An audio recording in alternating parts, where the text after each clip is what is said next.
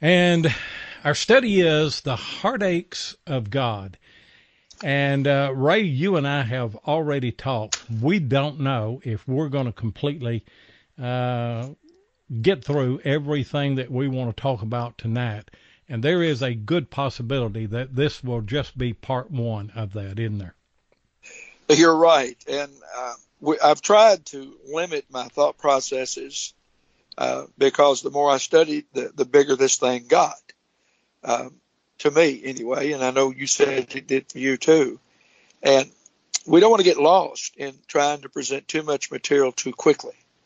And we want to do justice to what we are going to talk about. So I agree. I think it might take more than one lesson. You talk about God, you're talking about a really expansive subject, far beyond the finite mind of man.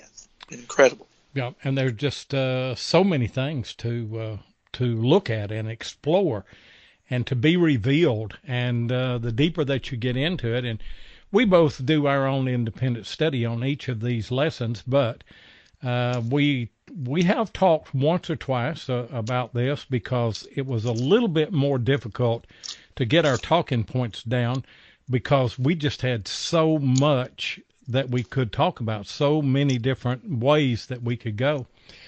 But uh, I'm going to kick it off by just talking about uh, the emotions of God.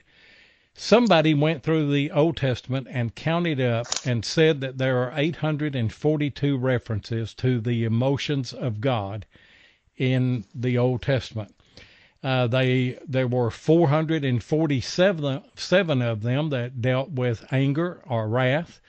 There were 101 that dealt with compassion. There were 94 that dealt with joy and pleasure. 44 dealt with love, and 42 dealt with zeal and jealousy. And I just kind of did a cursory study myself. And uh, in Psalm 37, I see God laughing. Now that that is an emotion that we know of, and that we experience, and and that we uh, we share in that. But God laughs as well. He also mourns. We found that in John 11, where Jesus wept, and He is God. We know that from John 1 and verse 1. But God also hates. That's in Proverbs chapter 6, and that takes a lot of people by surprise. But there are things that God hates, and He lists uh, a number of those. He lists seven of those uh, in Proverbs chapter six, and then He loves, obviously, John three sixteen, that He loves the world uh, that He so much that He gave His only begotten Son, and also He rejoices in Psalm one hundred four. By the way, there are scriptures for many, many, many scriptures for all of these. I just picked some of them out. God can be pleased in 1 Kings chapter 3. He can be displeased in Numbers chapter 11. He can be angry in Numbers chapter 12. He can be jealous in Exodus chapter 34. And he has compassion in Matthew chapter 14. And so there, there's just so many emotions that are built in uh, to the personage uh, of God, isn't there, Ray? Yes, there is. And you know, I, I think for many of us, it was easy to try to create an image of God in our minds of this very cold being that's sitting in heaven and basically disinterested in a, in a certain way because he was so much higher than us that the things that we went through and the things that we did really would never affect him in any way that we would deem emotional. Now, I have to say this a lot of times we will attribute uh, physical characteristics to God that man has. And then we have to be very careful here as we talk about these emotional characteristics that God has because it's very easy to limit his emotions to our emotions yep. And to the motivations of our emotions and to, I hate to say it, the shallowness of our emotions and sometimes the wickedness of our emotions. For God will not have that. We'll see that a little bit later in one of our talking points. But he, of course, our, our title, I think, is The Heartaches of God. And I think what we were reaching out to try to show is that there's a number of things that happen in the life of every person that breaks the heart of God. Yep. And and I'm thinking right now, again, I've said this so many times, but it's going to be a broken record for me. Can you imagine how God feels every time a mother willingly allows a quote unquote doctor or medical professional kill her baby? Can you imagine the pain of what he felt when Pharaoh gave that order or when Herod gave that order?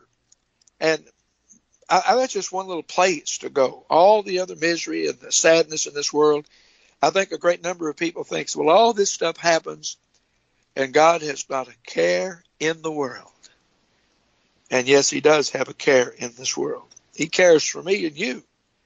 And that word care carries with it not only some interest of an experiment, but it carries with it the idea of a relational, emotional response to our needs. I think this is going to be an important study. I think it is too. And the reason that we went with the heartaches of God, and we talk, we did toss this around early, uh, talking about it because uh, we talked about you know uh, different things. We could we uh, threw out the word regret and, and sorrow and long suffering, and I, I listed the the emotional attributes of God there a while ago that He laughs and mourns and hates and loves and what have you. But we settled on the heartaches of God, and the reason that we did is I think that that is uncharted territory. I think that we do not realize that we have a heavenly Father that sits in heaven so emotionally involved with his creation that there are times whenever his heart is absolutely broken. And there are other inspired words used in the Bible that talk about uh, the condition of God's heart whenever certain people do certain things, and we'll, hold off and and uh, mention those uh, in a moment. But that's kind of the direction that we want to go. I know it's kind of uh, it's kind of specialized when we're just talking about the heartaches of God, but that's really what we wanted to accomplish, isn't it, Ray? You're, you're right, Loy. We have to understand something that when we think of a heart as in the human aspect of it, we realize that that is the channel of our intellect. Uh, it's the channel and the blending places where our emotions come together. And I remember a man once told me, he said, he said, the sufferings of this life carve a deep channel in the human heart. But he said, but also that deep channel can be filled at times with love and hope and joy.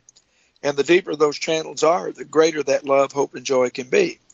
Well, we, we need to realize that there are deep channels carved in God's heart.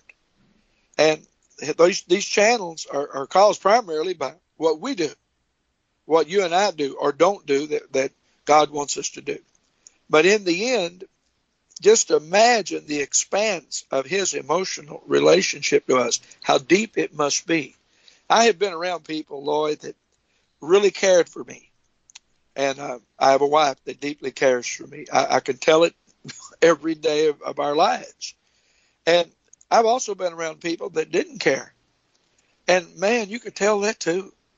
And we've got to realize we sing that old song, Oh, yes, He cares. You know, Jesus cares, God cares, the Holy Spirit cares. I, I just don't know what it's like to be either a person that has so lived their life that they've alienated themselves from everyone, or they've been so unfortunate that they've been cut off from everybody. And, and to live that life alone without the thought that anyone cared. And yet, many people don't realize that the single greatest being, the single greatest being is our Father in heaven. And He always cares and has this great desire for us to be healthy and happy. And yet we break His heart. Yeah. So many times we break His heart. And yeah. we, there's no doubt we do. I'm going to go ahead and advance uh, the uh, slide here uh, and you will see it come up. And it is Genesis chapter 6, verses 5 and 6. Six. Uh, and the heading on that is the elements of God's heartaches are regret and grief. Uh, Ray, if you're turned there, why don't you just go ahead and read those two verses, and then we will come back and uh, we'll we'll exegete them, if you will. Well, you've got it. Here we go. Verse five.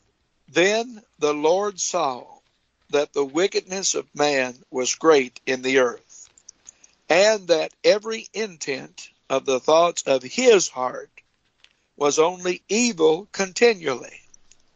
And the Lord, one text says, repented. New King James says, was sorry that he made man on the earth. And he was grieved in his heart.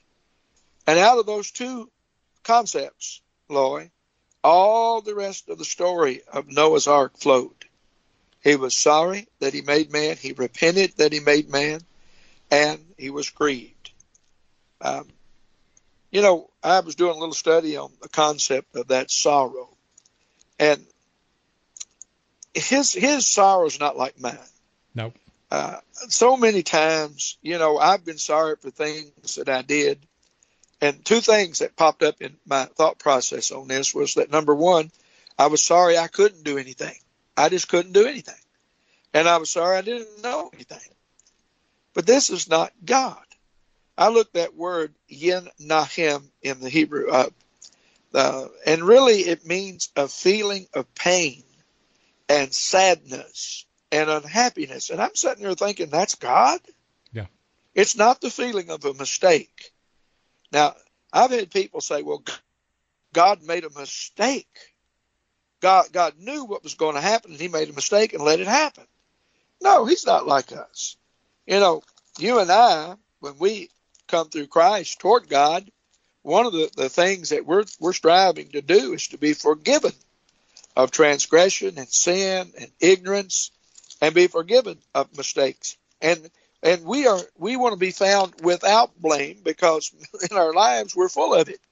In Ephesians 1 4, Paul said, He chose us in him before the foundation of the world that we should be holy without blame before him in love.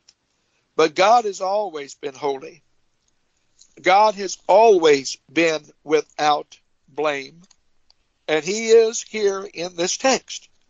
So when we when we see him saying that he's sorry, that it's really trying to tell us that there it's not just the fact that he said, you know, I've got to do something about man, but the very first thing was that there was this heartache in him. What man had done had broken his heart. And what he was going to have to do was going to break his heart. Go ahead. I looked the word up too, and uh, uh, like I say, you know, you and I, we don't get into a great discussion among one another because uh, I don't want to try to influence which way you're going to go, and you don't want to influence which way I go. But we we both go in the same direction anyway. I looked it up, and uh, you know, the Hebrew language and the Greek language has a lot of uh, a lot of figures of speech where that you get a a, a, a, a personal picture, if you will, of something. And this word that he was sorry carries a, a picture idea of drawing a breath forcibly. Now, whenever I first read that, I thought, what does that mean? What does it mean for someone to draw a breath forcefully? And then it dawned on me this is piercing sorrow. I, I have had to carry bad news to parents and grandparents. and You have too. That uh, someone had passed away unexpectedly. And the, their whole body moves whenever they take that first breath because there is such a piercing sorrow over something that has been lost. And if you and I can understand, let me read some verses to you here for just a moment. I, I want to read out of Hosea chapter 11, and I'll give you some kind of idea, I think, through what Hosea said uh, as to what we're talking about here in uh, in Genesis chapter 6, verse 5 and 6. Hosea 11, verse 1 When Israel was a child, then I loved him. I called my son out of Egypt. The more the prophets called them, the more they went from them. They sacrificed to Baalim, and they burnt incense to graven images. And yet I taught Ephraim to walk. I took them on my arms, but they knew not that I healed them. I drew them with cords of a man and with bands of love, and I was to them as they that lift the yoke on their jaws, and I laid food before them. They shall not return into the land of Egypt, but Assyria shall be their king, because they refused to turn unto me. Now, I want you to stop for just a moment, and I want you to think back with your children and the time that you spent with your children trying to teach them to take those first steps and how elated that you were whenever those children took those first meager little steps. I joke with Raina. I said, you know, we spent uh, the first part of our marriage and our young children trying to teach them to walk and talk. And uh, the second half of our marriage, we have spent telling them to sit down and shut up. but we've all done that. That's just the way that we are. But uh, you know, whenever when we look at this whole idea of uh, of of raising a child, of having a child, and and God said when Israel was a child, I loved him. I brought my son out of Egypt. I taught him to walk. Uh, I, I, I lifted them up on my arms. I healed them. I drew them with the cords of a man and with bands of love. I lifted the yoke on their jaw. I laid food before them. I did all of those things. Can you think and place yourself as someone that God has done so much for to get you where you are? And then can you imagine all the time that you spent with one of your children for those children to use that that that mobility that you taught them to walk and talk, to do things that are wrong. Did it break your mm-hmm. heart? Absolutely, it broke your heart. And there may have even been times whenever you learned something that just caused you to draw that forceful breath. You just couldn't believe You know, Lloyd, it. just broke your heart, uh, didn't it? and, and I can give you a, a case in point. We lost a son to death and uh, I, I tell you, for, for years, literally years, he died in 2010. Mom, I'd be sitting, we'd be at the house, it'd be a quiet evening, and she'd say, Ray, you're sighing. Because every little bit I'd go, yeah. because a thought would go through my mind, and I would think about what I'd lost. And, and I couldn't get my breath. And, and it was, it was a couple of years before I could breathe right so you and know that doesn't what mean I for, know, you yeah. know what nakam means, the Hebrew word nakam, to draw I- yeah, a I- breath forcefully. And and and it's just it's just this it's it's a feeling not only emotional. And of course god you know god is a spirit. We've got to understand that. But i believe that he's a deeper um, entity than we are a deeper intellect than we are. And i believe that what he goes through is greater than what i go through. And what I, somebody says well what in the world was causing him so much grief? Well you read it in the text. And and what you what you brought up in, in Hosea 11, he said, basically, I set you up on your feet. And as soon as you got your ability to move and walk, what did you walk toward? Yeah. You didn't walk toward me. You walked toward the very things that would destroy you and very things that were hateful to me. Well, the word grieve there, um, I, I found a, the I, well, I went to a Greek word. Now the, the Hebrew word there is basically the same thing because of the context. But I found a text in, in Mark 3, and I want to read this to the audience and for their perusal. The, the Lord was standing for a group, and they were watching him closely in Mark 3. They wanted to see whether he would heal somebody on the Sabbath so that they might accuse him. Now, think about that. They're, they're not interested in the miracle per se, they just want him to do it so they can bring a charge against him. And a man stepped forward that had a withered hand. And he said, and he asked the question to those very people. He knew their hearts: Is it lawful on the Sabbath to do good or to do evil, to save life or to kill? They kept silent. Now watch this. And he looked around at them with anger, being grieved by the hardness of their hearts. And he said to the man, Stretch out your hand. And rest is, is history. He made him whole. But what grieved him? What grieved him was the hardness of their hearts and it moved him through an emotional gamut, not only of grief, but even into the realm of anger itself. And as a parent, I think we've all gone through that. You know, you, you you've seen your your children do things, and you think, I never raised them up to do that. Right. and and your heart is broke, but at the same time you're angry because the there is an affront to this, and they've damaged their relationship in the family, and you realize it's going to take some work to fix all this, and you're sorry, and you're sorry for for what's happened, but you also know that love and sadness go together many many times in life, so he grieves in his heart for what is in man's heart. And there's many times you and I will commit a sin and snicker at it. Now listen, when it literally takes the breath of God away That's in right. grief. That's right. Wow. That's the point that we're trying to make in this Yes. in, in this at least in this section of this of this lesson is that there are things that you and I can not only do but say and think that just literally takes the breath of God away. The New King James Version in Hosea 11 uses a phrase uses a phrase, "My heart churns within me." Just just listen to the the veracity of that kind of a statement. God said, "My my heart's just it, it, it's it's churning inside of me." But I want to make another point. You and I, a lot of times, the Lord was sorry. That's what the New King James says in uh, verse six. Uh, but it is not a selfish response. Now, a lot of times Right. it is with us. We have That's this. right. Yes. We have this emotion. Right. We're sorry. Somebody does something to us, and and we will say, I, I, I'm sorry I ever knew you. I'm sorry that I ever gave you a chance.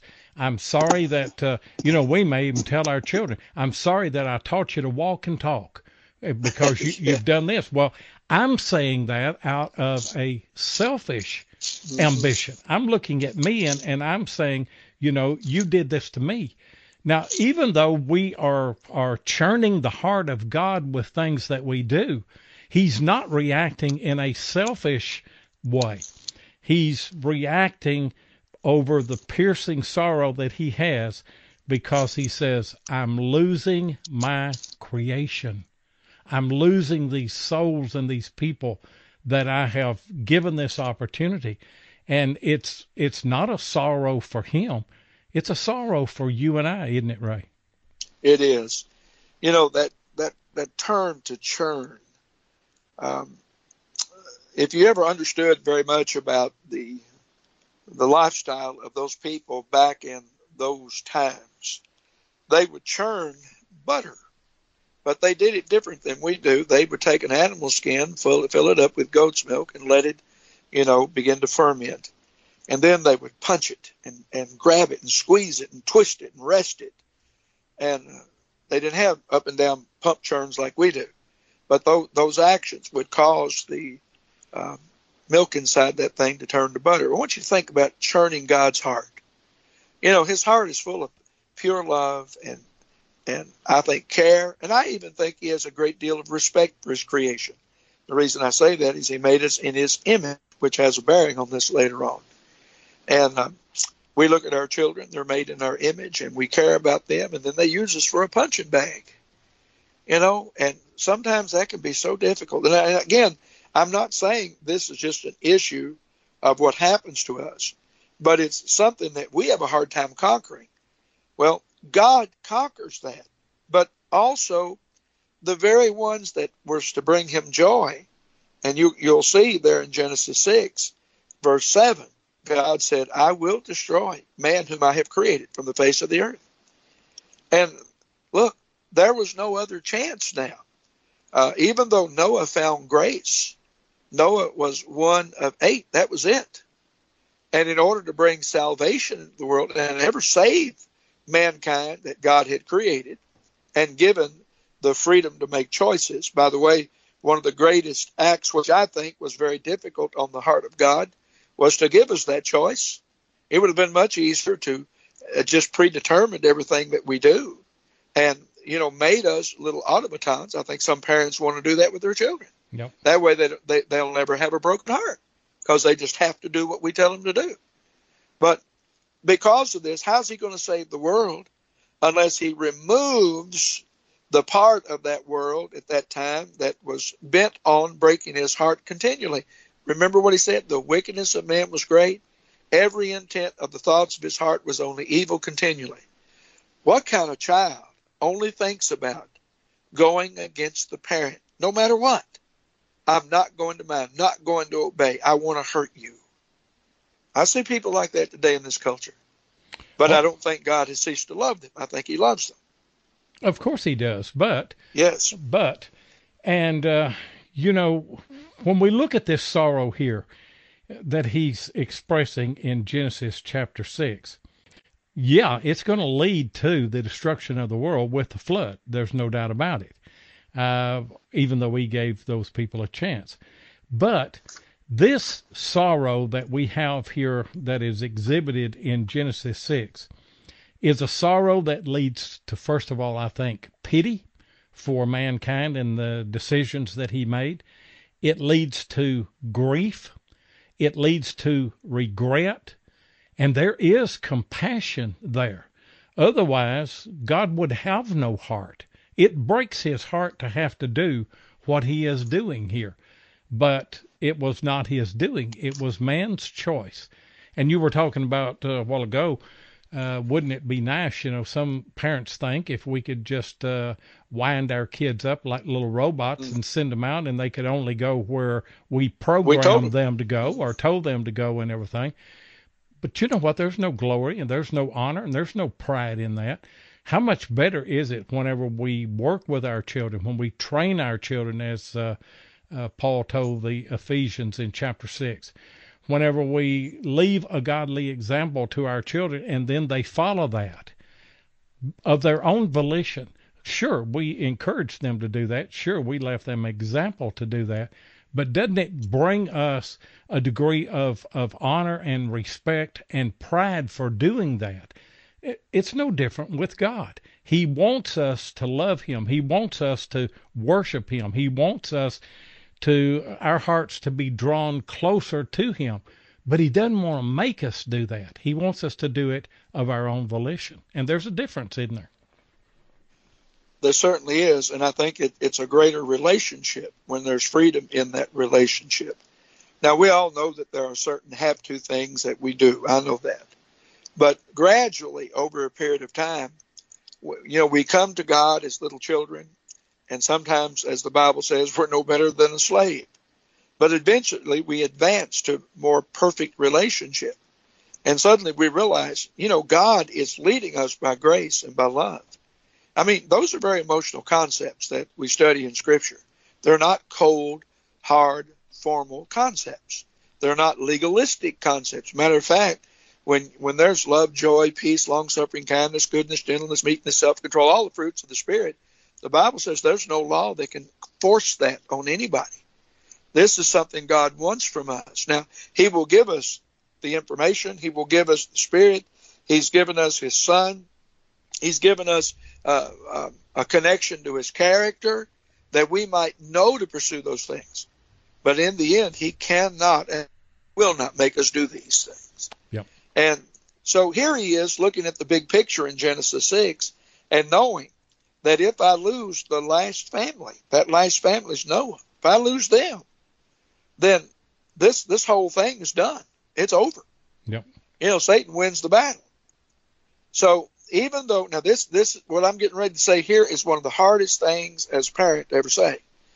Even though our emotions have been moved by regret and we're grieved, we cannot forget the big picture. We cannot forget, let's say we have a child that's a black sheep and won't mind. We cannot forget there are other children. Right. We cannot forget there's a relationship between a husband and wife. We cannot forget our relationship to God. That's so hard because sometimes we feel guilty because we're still clinging to those things, maybe when we have a child that doesn't. Right. You see, and what a heartache that is for God here. It is. And and he's having to make a a drastic decision here to take most yes. of his creation, yes. the a large percent well, minus eight people. We have no idea how many people there, there were on the earth at that time. No. But all of them but eight perished because of their decisions. And no and, one. And much of, of the animal kingdom were go, is going to die. Yeah. You know, a lot of things are going to die because of all this. Yeah. Well, we have such an influence on the world. You know, uh, Paul said even creation was groaning over decisions that uh, people have made. No wonder his heart was churning inside. But uh, let's let's move on to the second one here, and uh, we may get we may accidentally get to number three out of maybe six here that we've got. I don't know. We've uh, we'll we've got a passage uh, out of Numbers 23 and verse 19 uh, that simply begins by saying, "God is not man." And uh, we pulled out of that how God is not like man in his heartaches. And I'm going to let you take off on that first if you want to. Well, the text is dealing with Balaam's second prophecy to Balak. And, and I'll just cut to the chase. Balaam would love to get some money out of Balak. He would love to be able to tell Balak exactly what he wants to hear. But when he took up his oracle in Numbers 23, start with verse 18, he said, Rise up, Balak, and hear, listen to me, son of Zippor. Then he said this God is not a man that he should lie, nor a son of man that he should repent or be sorry. Has he said, and will he not do? Or has he spoken, and will he not make it good? Behold, I've received a command to bless. He is blessed, and I cannot reverse it. Now, now Balaam wanted to. He wanted to reverse that blessing, but he couldn't do it. And he said, The reason is God is speaking through me, and God is not like us. He doesn't lie. Now, now, now we've just read where God repented. Now we're reading where it says God is not a man that should repent. So what we what we glean out of that, we either have a contradiction in Scripture and that many people will study it like that. And I know I know far too many brethren, Lloyd, that like to take this this view that God changes not at all, no time, no way, uh uh. Once you've done something, you're doomed, you're done, you know, one strike and you're out. I remember many years ago I heard a a fella I, I just thought he was an interesting guy very early in my preaching life and his name was Norman Midget, and he was like six foot two or three, and of course I'm only five six and a half, so he's tall, you know, man to me. I could not understand why they called him Midget. But anyway, he got up and preached a sermon, and he entitled it "Changing the Mind of God." And what he did was he went through various passages where people prayed to God and petitioned to God, and God changed from things he had said he was going to do. Now, not because he was wishy washy, but because he was merciful. Right. And he cared about the needs of the people. But God is not a man in his heartaches like you and I are.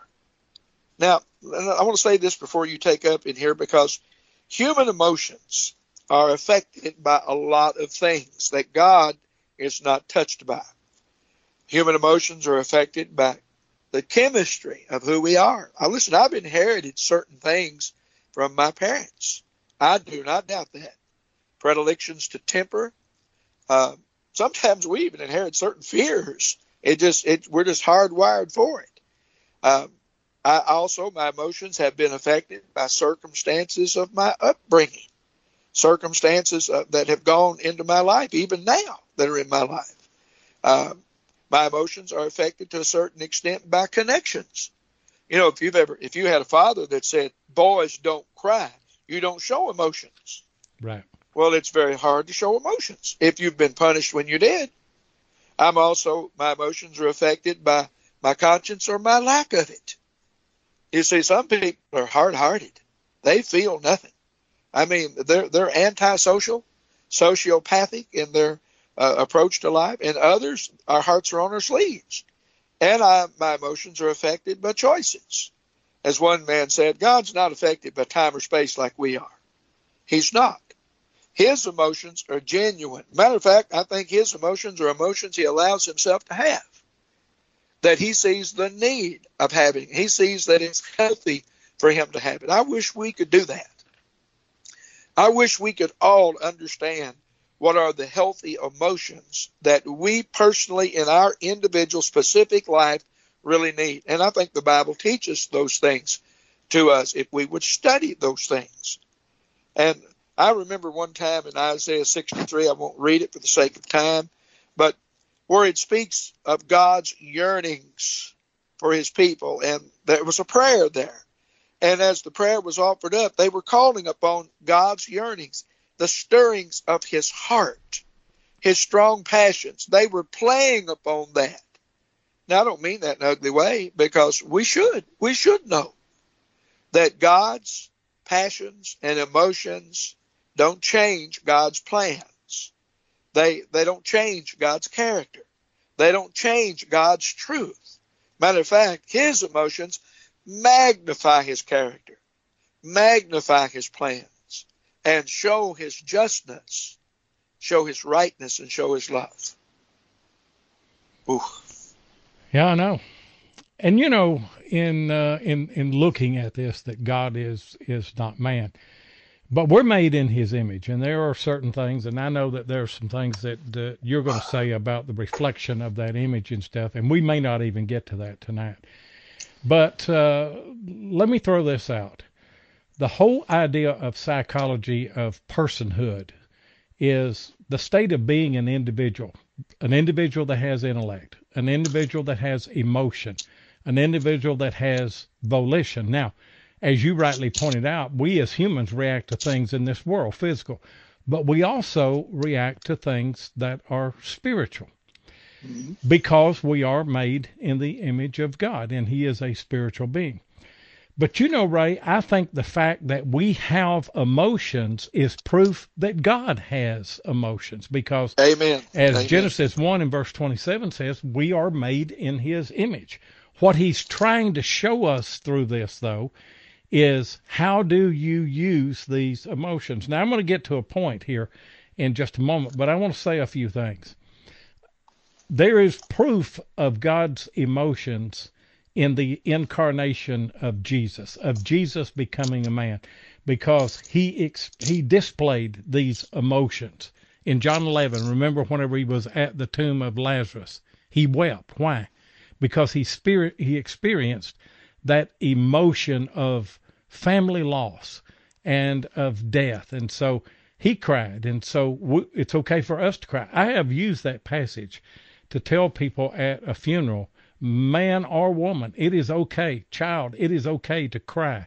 Jesus did that at, uh, in effect, the funeral of Lazarus because, uh, you know, the Jews, whenever they saw him crying, they said, look and see how much that he loved him. It is, it is a show of something that's going on deep inside of our heart. But he also had compassion. I see that out of Mark chapter 6. He was overcome with sorrow in Matthew chapter 26, so much so that that the sweat was as it were great drops of blood.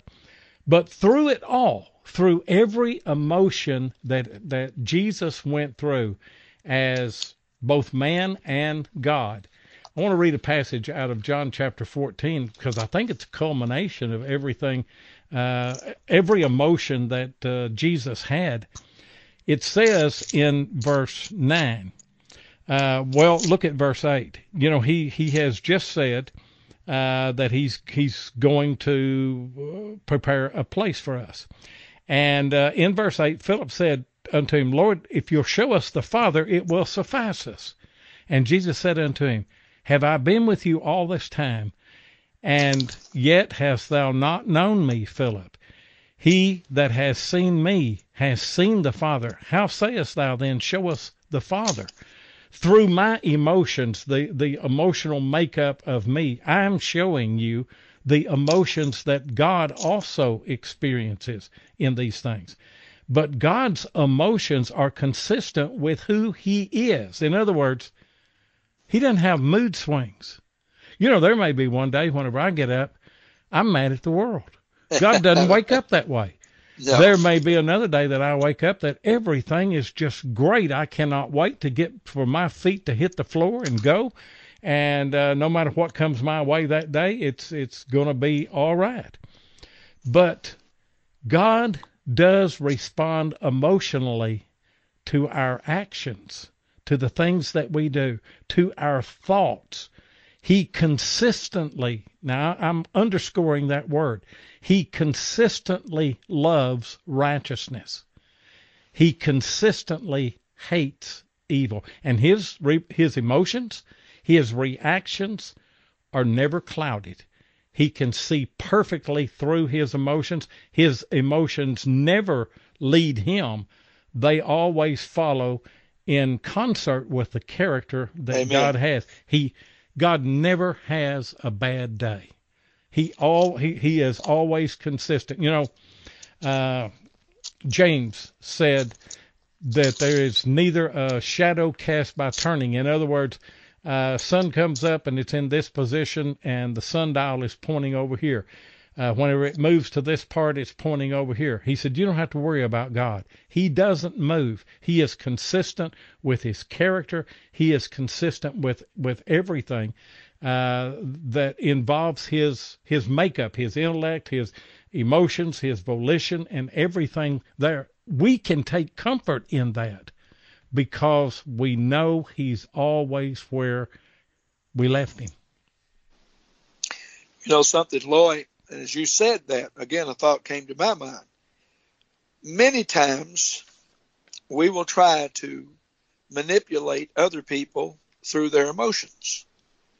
And babies will do it. That's why they smile at you and, you know, da da goo goo. And, and don't get me wrong, I doubt that they're really thinking about that, but uh, that makes us feed them and take care of them and so forth. We love them. But you can't do that to God. There, there's a lot of people God loves me. So, you know, I, I can hoodoo God. And, and God cares for me, and I can take advantage of God. Well, I can do it to that preacher. I can do it to the, those people out there at that church. Uh, you know, all I have to do is put on this this little show of pity, and, or maybe pseudo repentance, and and they're all just going to fall down and, and give me what I want. Let me read you something. In in Isaiah 55, the Bible tells us, first of all, about God's love for man. It says in verse 7, Let the wicked forsake his way, and the unrighteous man his thoughts. Let him return to the Lord, and he will have mercy on him, and to our God, for he will abundantly pardon. I love those verses. But then I read these verses For my thoughts are not your thoughts, nor are your ways my ways, says the Lord. Now, I think ways there means everything, motions, everything not to the depth that God has, and not to the purity of God. For as the heavens are higher than the earth, now here we go, my ways are higher than yours, and my thoughts than yours.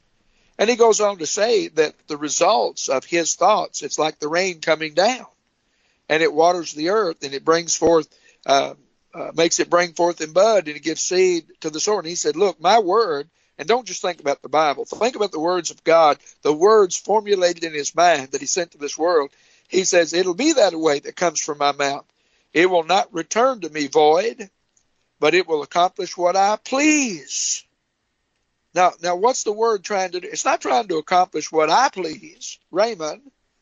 It's not trying to cater to a spoilt brat, you know, sinner, but it's to accomplish what this great God in heaven pleases.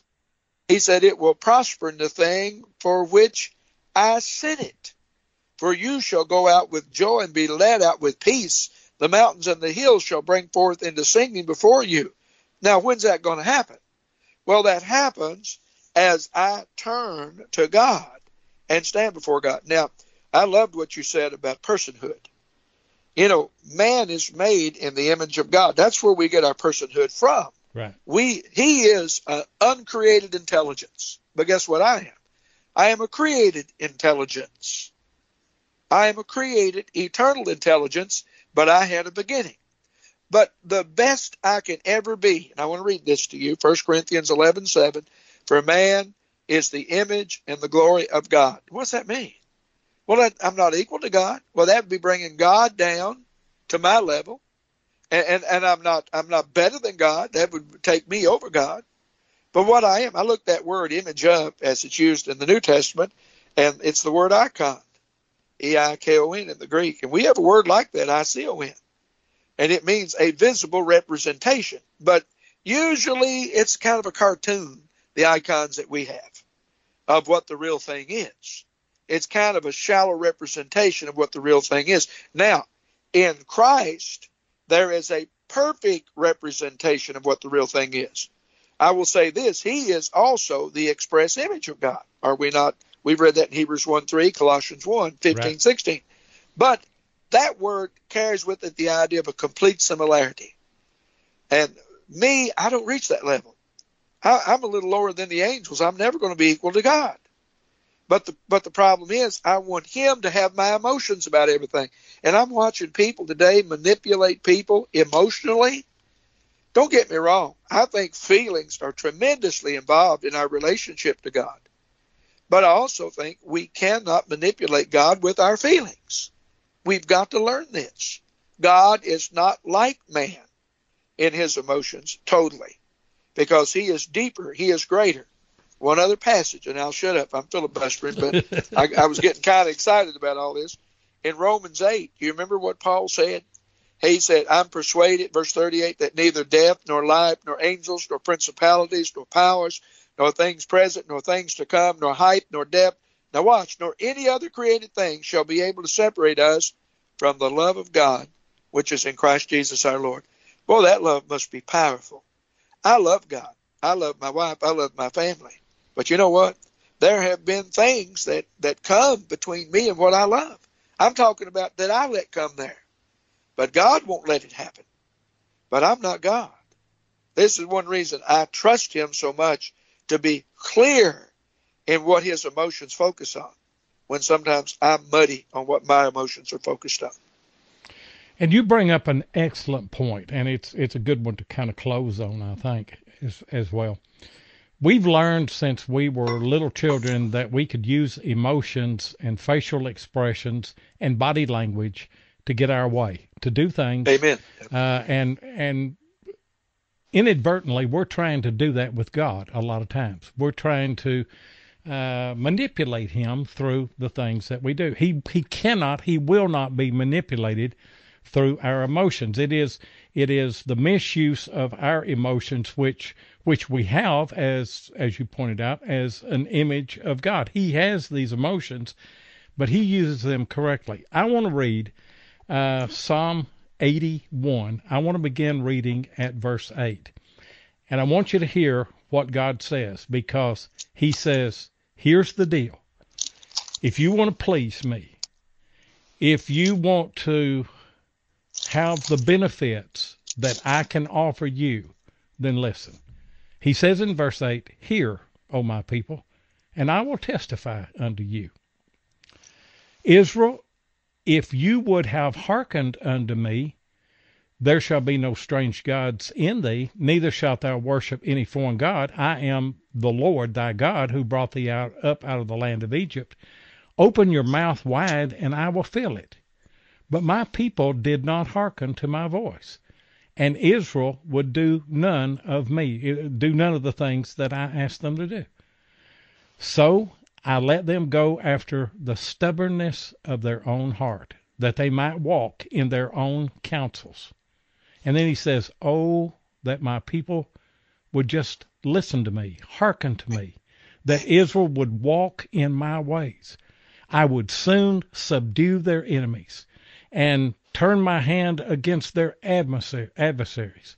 The haters of the Lord should submit themselves unto him, but their time should endure forever. In other words, God said, Here's the secret. You cannot manipulate me by by sticking out that uh, pouty lip and, uh, and and trying. You know, we've we've all had our kids to do that, or uh, you know, patronize somebody. Tell them, "Oh, you are just the best at this." You know, we used to tell one of our one of my brother-in-laws. He was a big stout thing, and and uh, we were doing square baling of hay, and uh, those last bales at the very top, especially heavy bales. You just couldn't hardly get them up there; they would kill you. And we would tell him, we'd say, "Nobody can get those bales up there. Ain't nobody can get those last five bales up on that wagon." And I mean, he'd grab them things and he, th- what were we doing? We were patronizing him. We were trying emotionally to convince him to do what we didn't want to do. And that's exactly what we try to do with God so many times. He will have none of it. And he says, I wish you would just listen to me. I wish you would just do what I want you to do because when you don't, not only is it to your detriment, but it is absolutely tearing my heart apart. I, I just, I gasp at the very thought of breaking God's heart, don't you? I do. We, and I know our time is up, and when we come back for the second part, that text in Ezekiel 6, verses 7 through 11, I wish everybody would read that. Yeah. Between now and then, and that would really, really bring up, sum up really what we've been saying so far. I think everybody that's listening realizes that anytime we explore the depths of emotions of anybody, first of all, a husband to his wife and vice versa, or to our children, we realize that there is a lot of emotions below the surface of uh, that face that we're looking at that we've never tapped into, that we've never understood.